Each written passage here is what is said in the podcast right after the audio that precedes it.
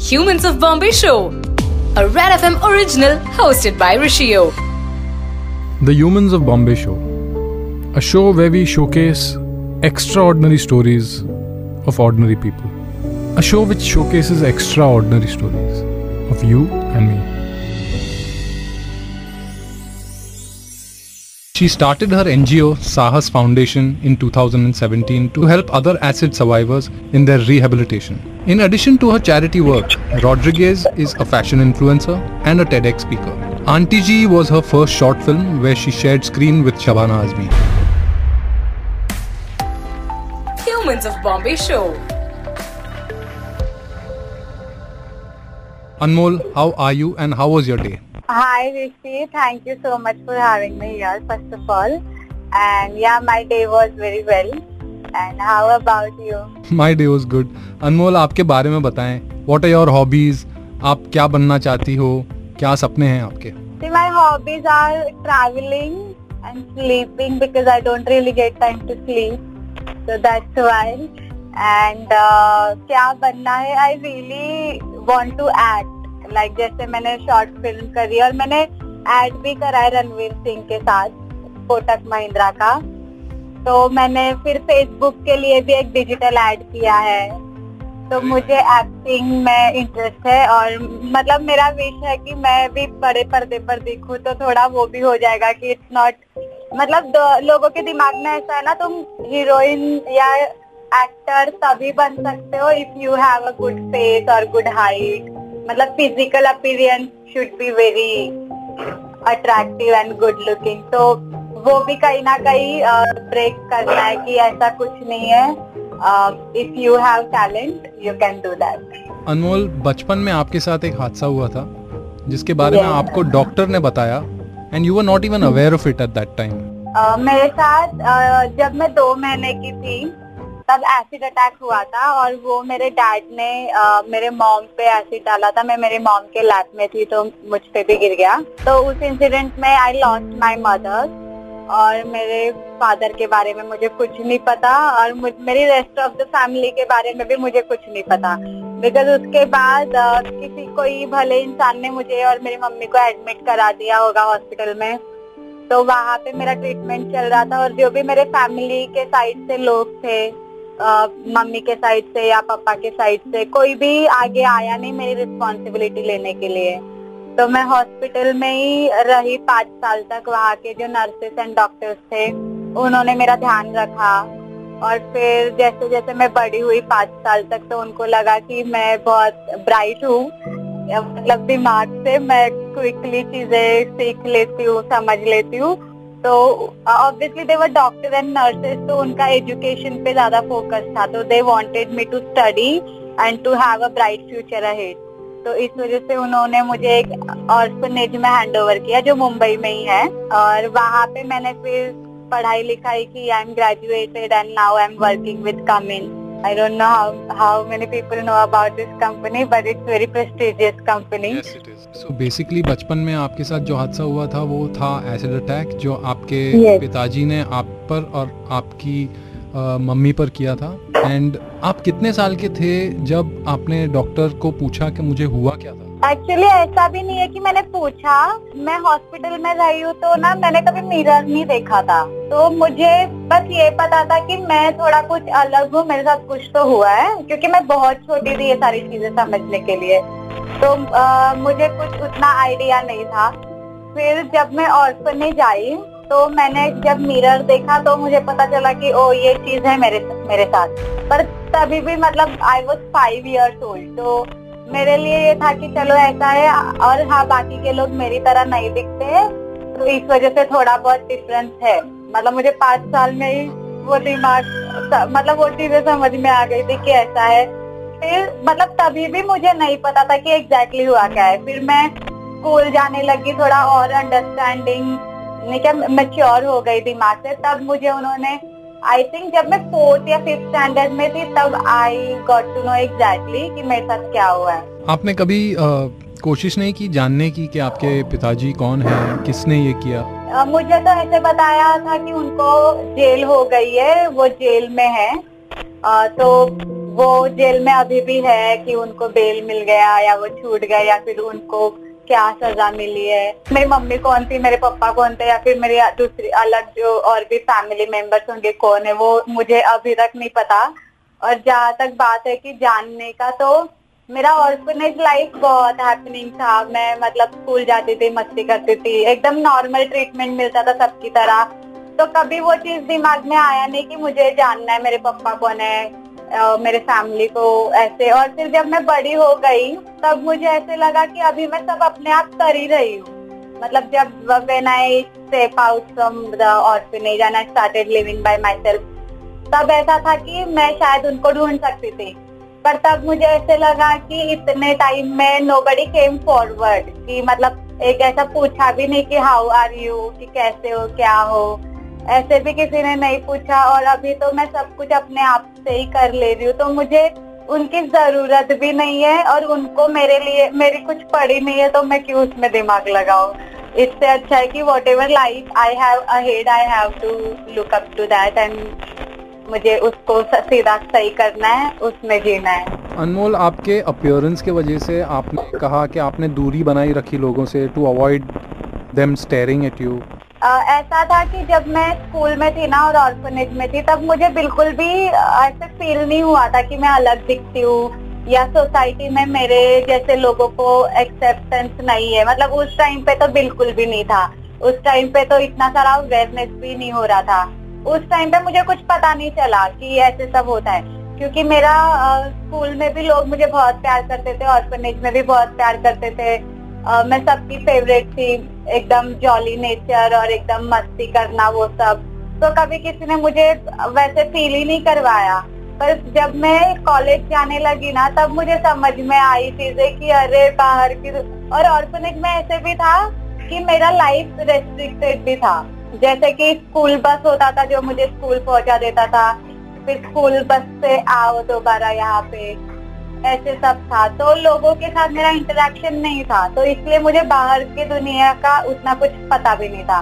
तो जब मैं कॉलेज जाने लगी तो वो एकदम अलग दुनिया की मैं देख रही हूँ कि कोई मेरे से बात नहीं कर रहा है। और जब मैं निकलती हूँ कॉलेज जाने के लिए तो निकलने से लेकर कॉलेज पहुँचने तक रास्ते में सब लोग मुझे देखते रहते हैं। खुद देखते हैं वियर्ड लुक देते फिर दूसरों को भी बोलते हैं, उसको देखो उसको देखो।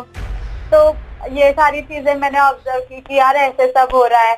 तब मुझे मतलब उस टाइम पे मैं भी मेंटल स्टेट में थी कि ये क्या हो रहा है कि ऑल ऑफ़ सडन ये क्या हो रहा है मेरे साथ। और फिर आ, मेरे कॉलेज में भी कोई मेरे से बात नहीं करता था कोई मेरा फ्रेंड नहीं था।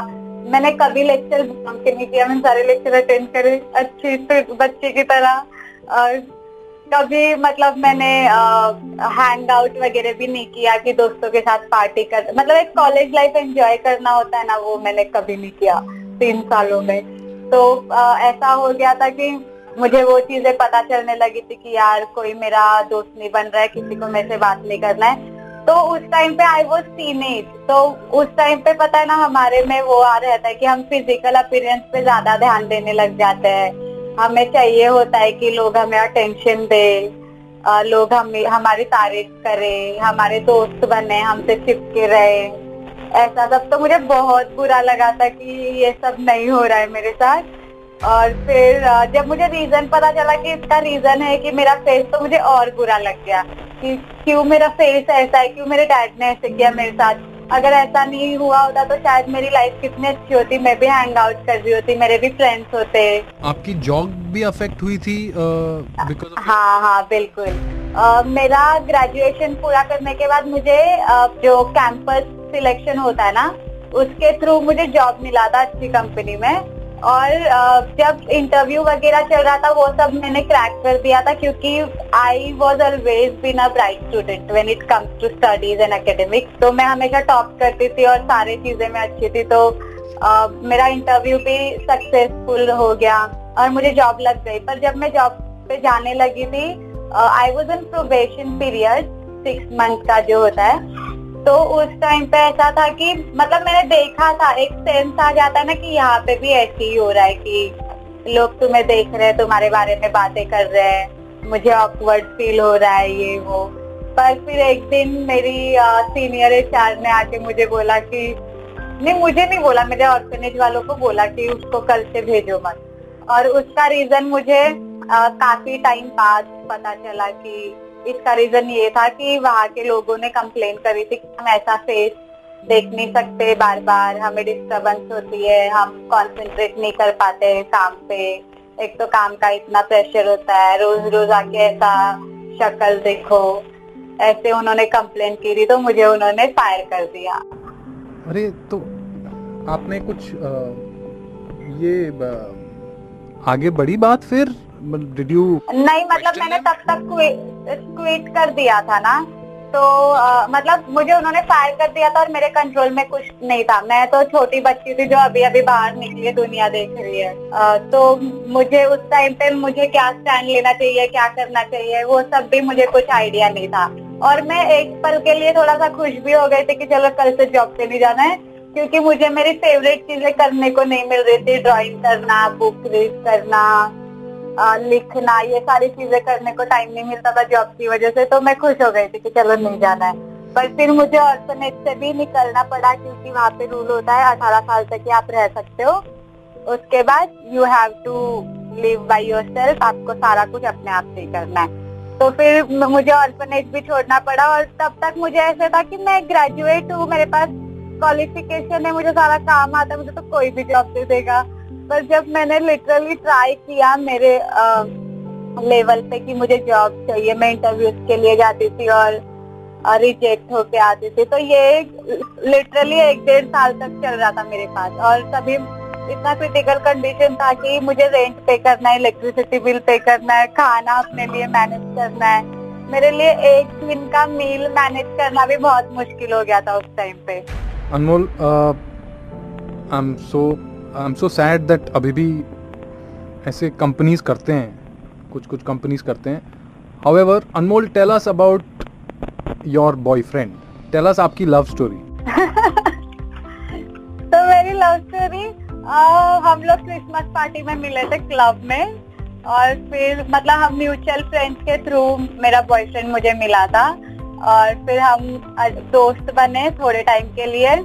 और फिर हम दोनों को भी था कि वी लाइक ईच अदर फिर हमने बात करके हम लोग रिलेशनशिप में आए कि हाँ पसंद करते हैं प्यार है तो let's take it forward so आपकी लव स्टोरी कब शुरू हुई? विच ईयर 2020 में। अच्छा लॉकडाउन में? हाँ। Tell us about your life today how is your life today आप क्या करती हैं?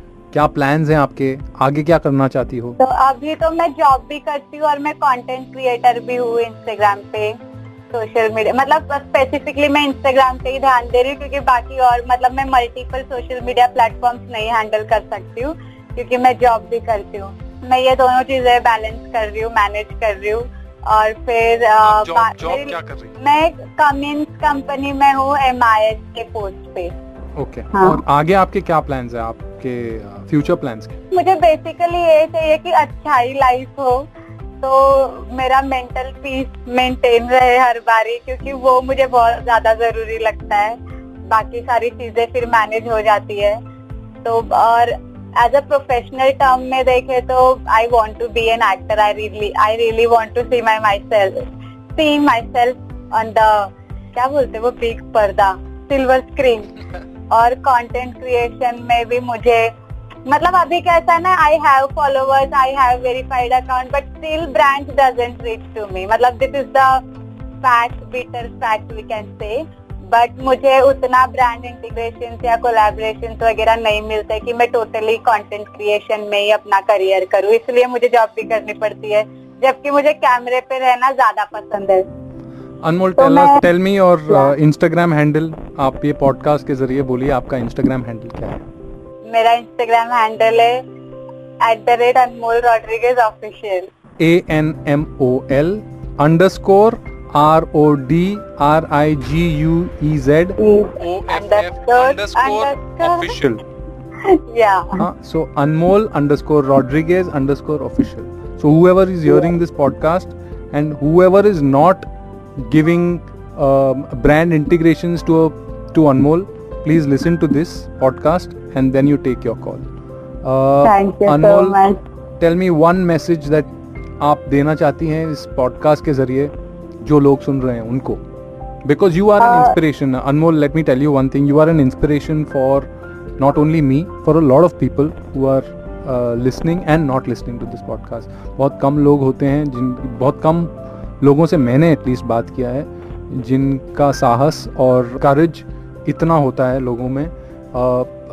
Anmol I have seen a lot of courage in you and i'm Thank really you, Rishi. I'm, I'm really proud that i am actually speaking to a person like you. Oh Anmol Anmol give one message जो ये podcast के through आप देना चाहते हैं लोग। Specifically as a natural attack survivor I would like to say कि ना उनको भी इक्वल अपॉर्चुनिटीज़ दो।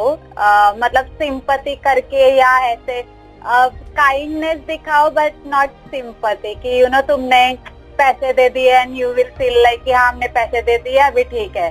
बट तुम्हारे एक बार पैसे देने से उनकी लाइफ सही नहीं हो जाएँगी। They should be having constant income कि वो अपनी लाइफ बेटर करे। जो भी मतलब रिक्रूटर होते हैं या जिन, जो, जिनको भी एम्प्लॉय चाहिए होते प्लीज़ आपके कंपनी में ऐसे सर्वाइवर्स के लिए भी कोटा या उनके स्किल्स के अकॉर्डिंग अगर आप उनको कुछ ऐसे जॉब या एम्प्लॉयमेंट दे सकते हो तो वो दो। क्योंकि मैं एजुकेटेड हूँ और अभी तक आ, काफ़ी एक्सपीरियंस आ गया है तो और अभी लोग थोड़ा अवेयर हो गए तो मुझे शायद मुझे मिल जाता है। But I have not seen this the same thing happening with other survivor तो मैं बस अपील कर सकती हूँ कि ऐसे करो। जो भी उनके साथ हुआ है, उस चीज़ को लेकर वो ऑलरेडी ट्रॉमा में होते हैं ऑलरेडी बहुत डिमोटिवेट हुए होते हैं। उनको एकदम ऐसे लगता है कि मैं बाहर नहीं जाऊँ, लोगों से नहीं मिलूँ, कुछ नहीं मिलूँ। तो आप अपने लेवल पे उनको मोटिवेट करो कि ठीक है, जो भी हो गया we are here for you अगर आप नॉन एक्सेप्टेंस दिखाओगे तो वो लोग बाहर निकलेंगे क्योंकि सोसाइटी का भी फिफ्टी परसेंट पार्टिसिपेशन होता ही है। तो अगर सोसाइटी ऐसे दिखाएगी कि हमको ऐसे चेहरे नहीं देखने या इनसे बात नहीं करनी है तो फिर अगर तुम्हारे ही फैमिली में किसी का होगा तो फिर तुम कैसे रिएक्ट करोगे? मतलब सॉरी मैं ऐसे बोल रही हूँ बट इसको इस वे में लेकर सोचो कि आप उनके लिए नॉन एक्सेप्टेंस हो सकते हो क्या? कि नहीं हमको हमारी लड़की नहीं चाहिए अब। ऐसे नहीं कर सकते। तो जो दूसरों के साथ होता तो उनके दर्द को समझो बी लिटिल काइंड थोड़ा उनको भी बताओ कि दुनिया खूबसूरत है। देखो लोगों से मिलो इंटरेक्ट करो और जो उनको करना है और सर्वाइवर्स के लिए आई वुड लाइक टू से हर किसी में एक पैशन होता है टैलेंट होता है कि और एक इंटरेस्ट होता है कि मुझे ये चीज़ करनी पसंद है। अगर अ, मुझे नहीं पता होता कि मुझे क्या पे रहना पसंद है और मैंने उस चीज़ को नहीं किया होता तो मैं शायद इस लेवल पे नहीं होती अभी। Thank you Anmol for talking to us मैं कहना चाहता हूँ that Anmol appearance doesn't make a person beautiful I have spoken today to Anmol who according to me is one of the most beautiful people I hope that people who are listening have the strength even fifty percent of the strength that Anmol has had in her life Anmol it was wonderful talking to you I am proud that I am talking to you today and I hope that you have a very bright future and uh, thank you so much, Rishi. And you become one of the most brightest content creators that India can have. Uh, yes. thank you so much, Anmol. You are a strength to all of us. Thank you. Thank you. Thank you so much. Humans of Bombay Show. So next week we'll be back with another episode of the Humans of Bombay Show. Another real life story. Your story. You were listening to Humans of Bombay, written and produced by Gayatri Tolani, sound producer Amit Mishra, Humans of Bombay producer Shannon Rich Coat.